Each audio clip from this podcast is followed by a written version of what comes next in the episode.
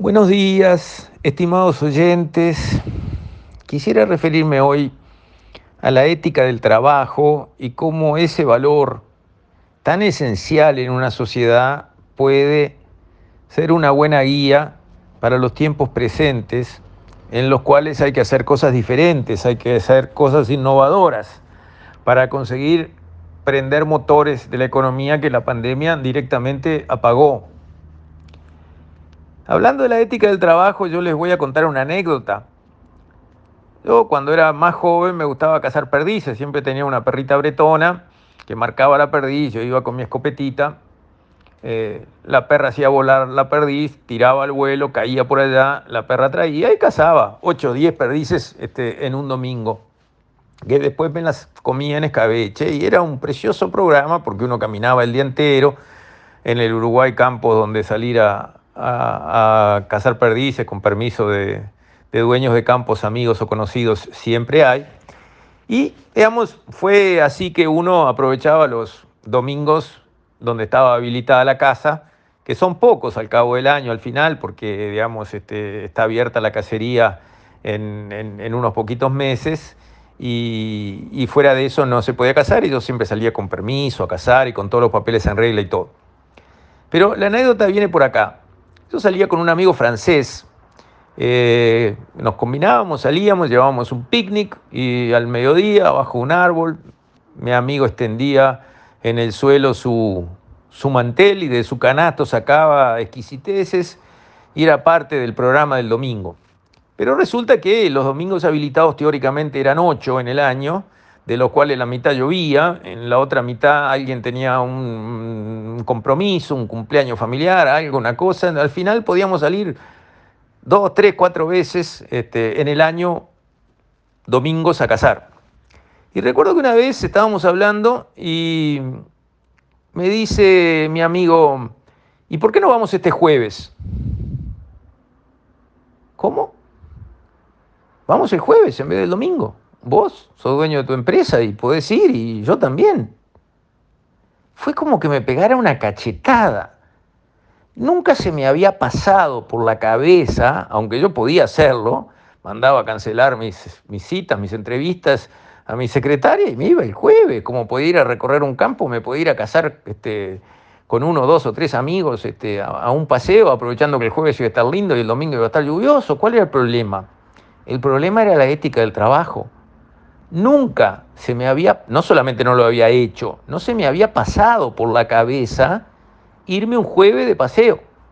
Porque para mí el jueves se trabajaba como el lunes, el martes, el miércoles, el jueves, el viernes y también el sábado.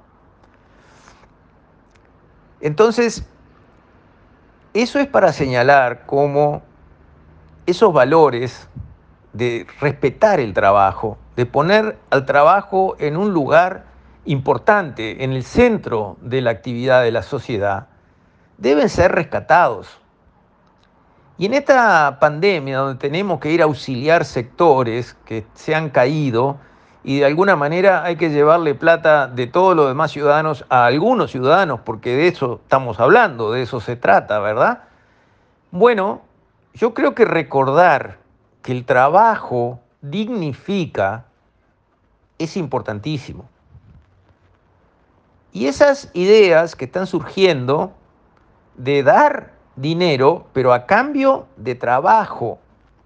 Sí, usted está desempleado, sí, su empresa cerró, sí, eh, usted como eh, plomero no consigue que nadie lo llame a arreglar nada en una casa, ninguna cañería, porque nadie quiere extraño entrando a su casa y se aguantan la gotera dos meses más. Este, usted es sanitario lo mismo y el electricista lo mismo. Bueno, muy bien, venga, le vamos a dar un sueldo. Ahora, según sus dones, según su especialidad, según su capacidad, usted va a hacer trabajo por ese ingreso que va a recibir.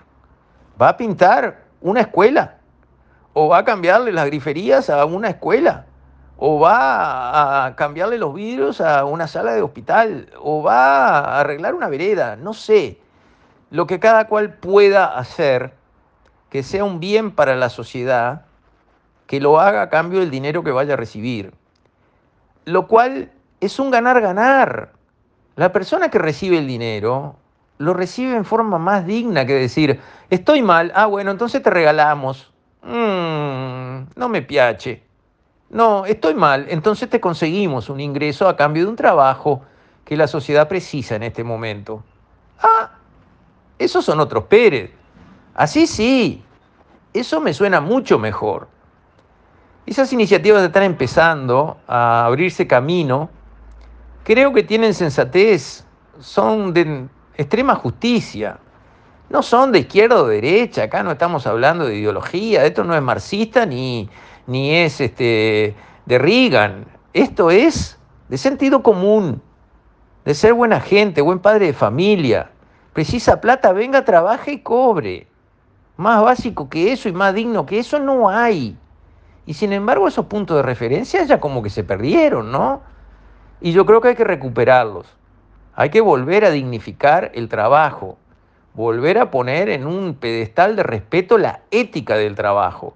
Y una manera de hacerlo es así. Los presos, que trabajen. Ah, pero no lo puedo obligar. ¿Por qué? Si ellos ya perdieron a manos de la sociedad por sus delitos, lo más preciado que es su libertad. Si yo lo puedo tener encerrado 24 horas, 20 horas en un cuartito de 2 por 2 ¿no puedo decir que agarren una pala y planten una lechuga, un escardillo o algo? ¿Y quién dijo que no se puede? Si lo puedo encerrar, ¿no lo puedo hacer trabajar? Por supuesto que sí. ¿Y saben una cosa? Les va a hacer un bien bárbaro.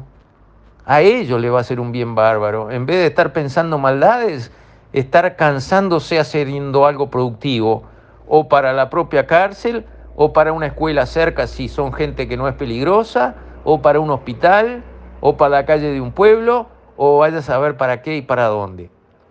Otra vez el trabajo en el centro de la sociedad, cosa que se ha ido perdiendo. Empezó a ser habitual que el que trabaja es un gil. No puede ser.